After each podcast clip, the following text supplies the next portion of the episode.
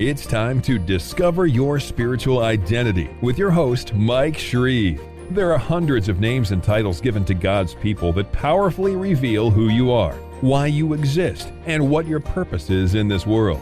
Each one pulls back the veil of a different aspect of who you are in Christ. Once you learn these names and titles and apply them to your life, you will rise up boldly to be all that God has called you to be. Are you ready? Here's Mike Shreve. Last week, we began exploring our calling to be the prosperous of the earth. That is the title for God's people, and it's found in Psalm twenty-two, verse twenty-nine. Let me read the passage beginning with verse twenty-seven. All the ends of the world shall remember and turn to the Lord, and all the families of the nations shall worship before you. For the kingdom is the Lord's, and he rules over the nations. All the prosperous of the earth shall eat and worship. Now, of course, that psalm is describing the coming messianic kingdom when the government of God will permeate this planet and bring everything into divine order. And what a wonderful thing it will be to be a part of that coming kingdom. And no wonder all who are redeemed and all who are a part of the family of God will be and are right now referred to as the prosperous of the earth as a result, because there is no greater prosperity than to be a part of God's future plan to bring paradise back to the earth.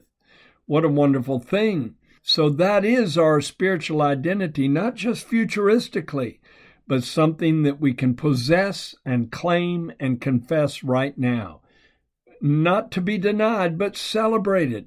In fact, you should confess right now, wherever you're at, listening to this podcast, dare to declare, I am one of the prosperous of the earth. That was a strong statement coming out of your mouth. But what was it that you really communicated by that statement? Biblically, the word prosperous is descriptive of those who receive blessings, favor, success, and fruitfulness in every area of their lives, both natural and spiritual. It is not just confined to financial well-being or material success, and sometimes it means things altogether different.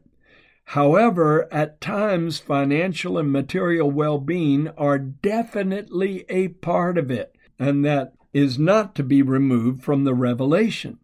Let's explore some biblical references now that use the word prosperous or prosper or prosperity. Let's find out what the Bible has to say about this. And I do know there's a proper balance. You can go to one extreme or the other. God's will is not for you to be poor, but God's will is not for you to lavish luxury on yourself at the expense of your spiritual well-being. So there is a balance in between the two extremes. Let's go to the Bible. One of my favorite prosperity passages is Genesis chapter twenty-six, verse thirteen. Now, this is talking about Isaac, the son of Abraham, and how in a time of famine, he received a hundredfold on the crop that he sowed.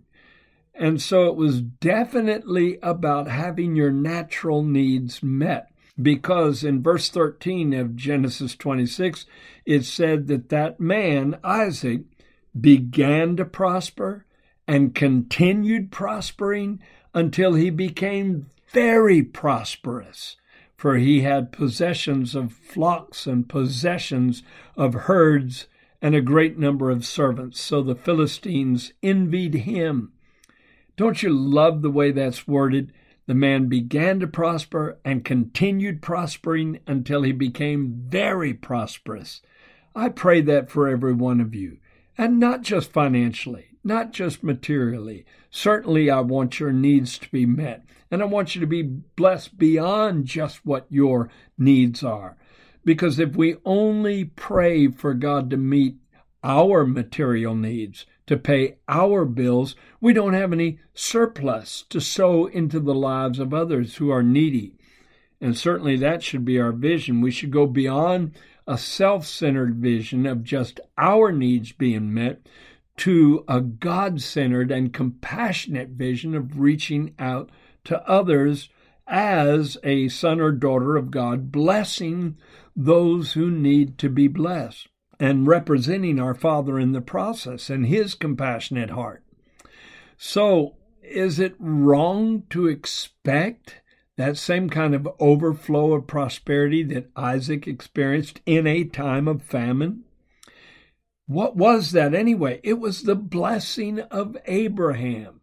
Remember, God visited Abraham in the beginning and said, I will bless you and make your name great, and you shall be a blessing.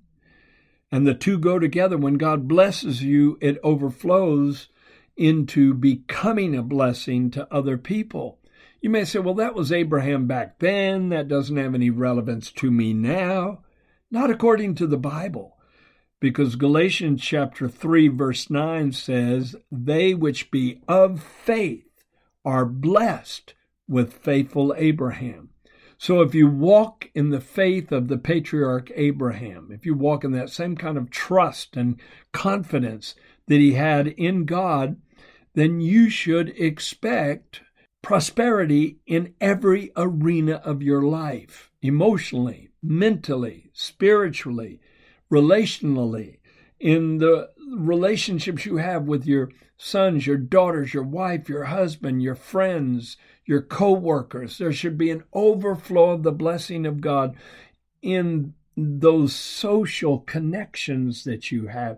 And there should be an overflow of the blessing of God financially and materially, as long as that does not become your focus in life.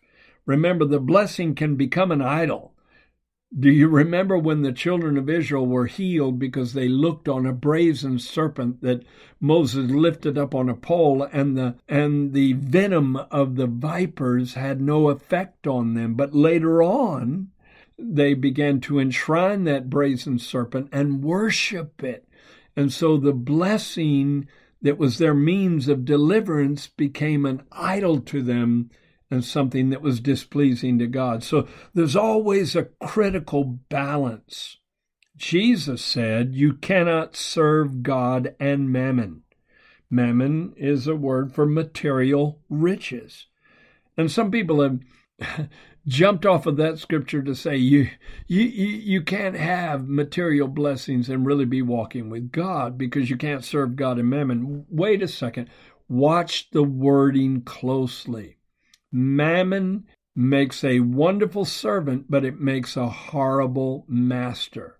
If money is mastering you, if material possessions are possessing you instead of you possessing them, if you're driven by greed and self-serving attitudes, then there's no way you can serve God because you're serving mammon. Mammon is your master.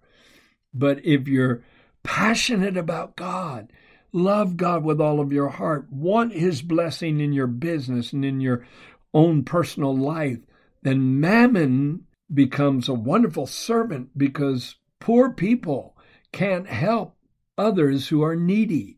You have to be blessed of God for that blessing to overflow to others.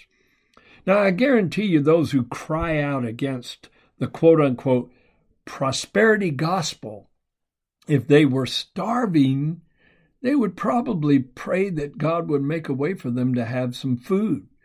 Or if they were about to lose their cars and couldn't pay their bills and about to be evicted from their homes, I guarantee you they would pray that God would give them enough money to remain in their homes, to pay their mortgage payment or to pay their car payment.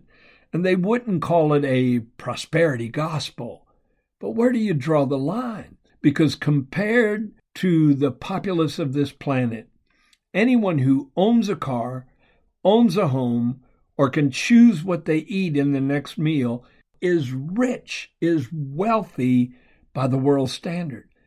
Because there are so many impoverished people that could never afford a car and could never afford a decent home, and hardly have enough food to eat each day. So where do you draw the line? When do you say it's gone too far and it's a perversion of the gospel? I think the Holy Spirit convicting your heart will let you know when you're balanced in your view and when you're approaching this from the right direction. Because, no, we don't want excessive luxury and flaunting wealth. That doesn't depict Christ-likeness if we're focused on the material. But we cannot deny that there are scriptures like Deuteronomy eight, verse eighteen. Listen, that passage says, "You shall remember the Lord your God, for it is he who gives you power to get wealth, that he may establish his covenant, which he swore to your fathers as it is this day." Wow, that he may establish his covenant. So part of God's covenant, his binding agreement with you, is to give you the power to get wealth. It never said he would give you wealth. He doesn't drop it in your lap, but he drops ideas in your mind. I know there was a, a family in our church that was really struggling financially and really in a tight place and could have lost their home. And they were going through some real difficult times, but God dropped it in their spirit to start a business that they have since been very blessed by. And it's uh, raising dogs, and they're breeding golden doodles and mini doodles, and, and they are really climbing out of the grips of bills and pressures, and God's blessing them financially. That is the blessing of God, because God put it in their heart as an answer to prayer. So God does that. God does that. You shall remember the Lord your God, for it is he who gives you power to get wealth, that he may establish his covenant. So that goes two ways. If God gives you the power to get wealth, that's a part of the covenant being fulfilled in your life. The blessing of Abraham overflowing to you, because the Bible said Abram was very rich in gold and silver and cattle. However, he kept his focus on God, and it was yielded and very self-sacrificing. So you've got to counterbalance it, or it can become a trap that destroys you. The temptations that come with being blessed financially are pride, self-indulgence, and an egocentric sense of self-sufficiency. But if you war against those attitudes and keep the right balance, you can be used of God to bless others and to advance God's kingdom. And isn't that what we should all be focused on? Absolutely. But it goes the other way too. Not only does God establish his covenant with you by prospering you, but he also establishes his covenant through you when he prospers you, because you keep giving back that which is due to him. You keep sowing back into the kingdom. And it's not a business deal you work out with God. It's not some get-rich plan based on the Bible. It's on the basis of gratitude. It's on the basis of worshipfulness. You want to thank God and bless God for having blessed you financially, so you give back into his work. You help the missionaries. You help those that are indigent. You help those who are struggling financially, the widows and the orphans. You reach out as God leads you how to sow your seed. It's all part of his plan. And again, I've said it several times, but I'll say it again. If you keep it in a proper balance, it's right. It's good. It's a blessing. Why did Jesus tell his disciples to preach the gospel to the poor? I've heard some people explain that he wanted them to understand some principles that could help them wrench themselves free from poverty. I don't believe that's the interpretation of that particular statement of the Lord Jesus Christ, because poor people are often broken people, abused and used by those who are on higher levels financially, and they take advantage of their poverty. And as a consequence, they feel helpless and hopeless and caught in a web of poverty. And so they often are the ones that are most responsive to the gospel, because life has dealt them some heavy-handed blows to begin with, and they know that their answer is not in the material world, because the material world has been so difficult for them. So their hearts are more open sometimes than those who are well-to-do or those who seem to have everything going for them. And so that's why Jesus said, preach the gospel to the poor. He knew they would be more receptive to the gospel. And the majority of what the gospel communicates is forgiveness and mercy and redemption and the character of God growing in you after Christ comes into your heart. And the Lord Jesus is your Savior and Lord, and He's guiding you into a future of eternal life that will unfold after death. All of that is far superior to being blessed in a material way. And He knew that the poor would be more receptive to that message. But let's go back to the Old Testament. I believe there's some things back there we need to cover for a few minutes before I close. Other times when the related words prosper, prosperous, prosperity, or prospering have been used in Scripture, and it has nothing to do with money. And I believe this is the overriding emphasis, especially in the Old Testament. It doesn't deal with monetary things as much as it deals with spiritual blessings being poured out in people's lives. For instance, in the life of Joseph, in Genesis chapter thirty-nine, verses three and four, he's been sold into Egypt, and he is a slave in the home of the captain of the guard. And the Bible said his master saw that the Lord was with him and that the Lord made all he did to prosper in his hand. So Joseph found favor in his sight and served him, and then he made him overseer of his house. And all that he had, he put under Joseph's authority. Now, that had nothing to do with material possession, because Joseph didn't own anything. He was a slave. He didn't own his clothes. He didn't own a home. He didn't own a chariot. He didn't own any material things. He probably had no money he could call his own. Well, what was this prosperity that was recognizable in his life? The Lord made all he did to prosper in his hand. Whenever he was given a task by his master, it would be done with excellence, and also, most likely, he just had a way about him where he was good at organizing and good at leading others and good at communicating with others, and what he did was done in such a way that it brought forth fruit and accomplished the purposes of the captain of the guard who gave him that task. So all of that is under the heading prosperity. Yes, everything that was put in his hand to do prospered, because he did it with all of his heart, and he did it as an act of worship toward God, and he did it because of his faithfulness to the principles that he knew were right, that were pleasing in the sight of God, and that overflowed into success in just about every area of his life. Well, you know the story how the captain of the guard's wife falsely accused Joseph of making an adulterous advance, and consequently he was thrown into prison. But once again, prosperity followed him into prison. Can you imagine that? Genesis thirty-nine, verse twenty-three says, the keeper of the prison did not look into anything that was under Joseph's authority, because the Lord was with him, and whatever he did, the Lord made it prosper. Even in a jail cell, even incarcerated, he was given responsibilities. He had interactions with other prisoners that showed he had leadership abilities. He had trustworthiness. He proved himself capable of assuming responsibilities.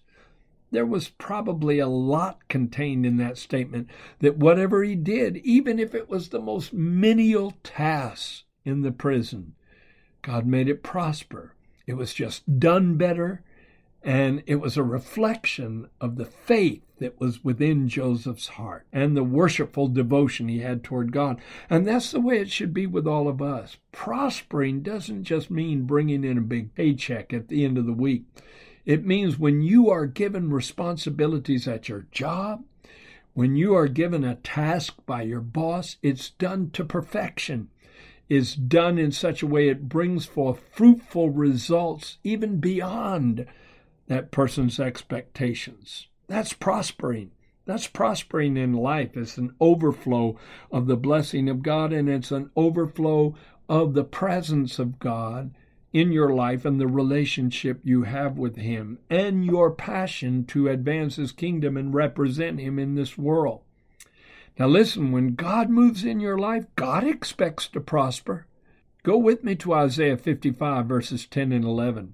This is talking about the Word of God. It says, "As the rain comes down and the snow from heaven, and do not return there, but water the earth, and make it bring forth and bud, that it may give seed to the sower and bread to the eater, so shall my word be that goes forth from my mouth. It will not, it shall not return to me void, but it shall accomplish that which I pleased, and it shall prosper in the thing for which I sent it." So when God sends His word into a person's life, whether it's subliminal, inaudible, spoken to the heart of a person, or spoken through another human vessel, or read from the pages of the Word, whenever the Word of God comes into our lives, God expects that Word to prosper, because He expects it to have an impact on our lives that is transformational, that will change us more inwardly into Christ-likeness, that will make us more functional as representatives of His kingdom. So many ways He wants His word to prosper in us. Let me take you to another scripture that is quite a profound one. It's Isaiah fifty-three. Isaiah fifty-three, like Psalm twenty-two, graphically describes the crucifixion of the Son of God. Isaiah fifty-three starts out with statements like, "He was wounded for our transgressions. He was bruised for our iniquities. The chastisement of our peace was upon Him, and with His stripes we are healed." But then over in verse ten, it says, "It pleased the Lord to bruise Him. He has put Him to grief. When you shall make His soul an offering for sin, He shall see His seed. He shall prolong His days, and the pleasure of the Lord shall prosper in His hand." Well, if you go back to the beginning of that chapter, you're talking about hands that are nailed to a cross. He's wounded for our transgressions, but the pleasure of the Lord prospers in His hands, even when they're pinned to the wooden beam of a cross. And if that's true with respect to Jesus in His death, then you can be sure it's true with respect to the Son of God in a resurrected form. Whatever He stretches forth His hands to accomplish, it will prosper. And again, that may have absolutely nothing to do with monetary gain and everything to do with the advance of the kingdom of God in this world. So again, this biblical word is much more profound in meaning than some of the narrow definitions we've assigned to it. Let's go to one of my favorite prosperity scriptures before we end. This was actually spoken by God Himself to Joshua after Moses was taken to heaven. God spoke to this new leader of Israel, and He said, "This book of the law," which was a reference to the Torah, Genesis, Exodus, Leviticus, Numbers, and Deuteronomy.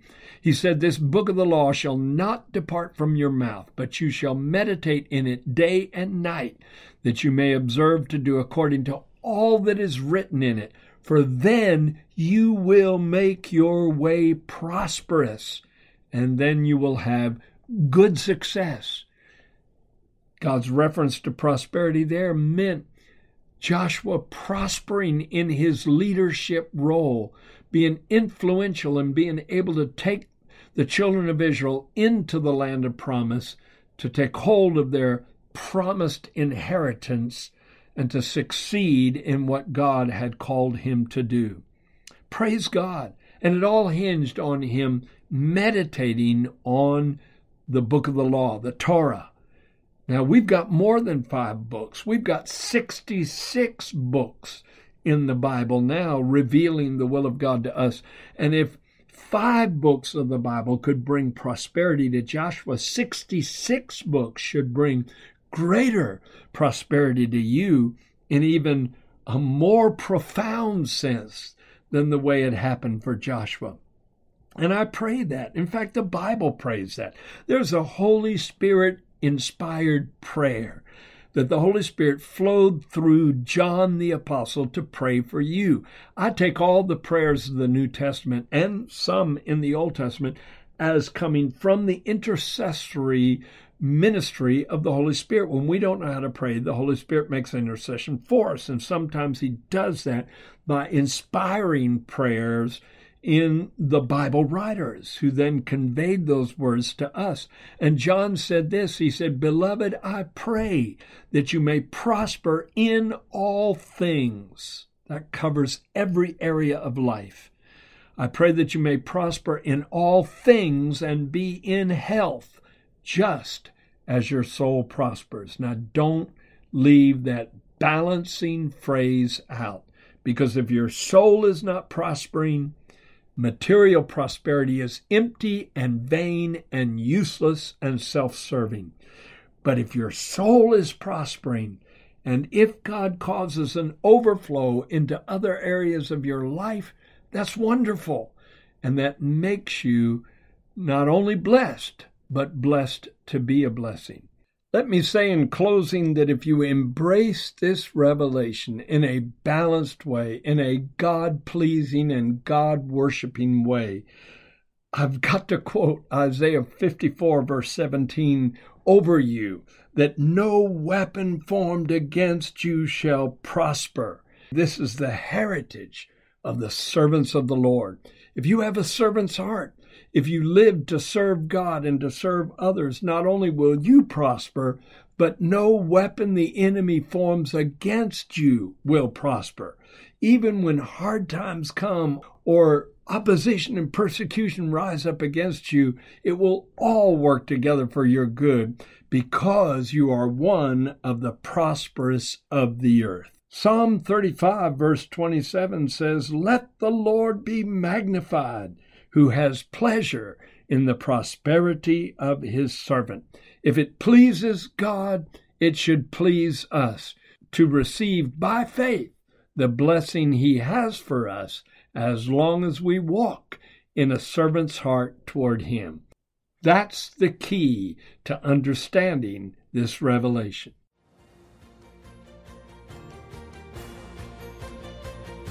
Thank you for listening to Discover Your Spiritual Identity with Mike Shreve, a podcast designed to cause a spiritual awakening in your life.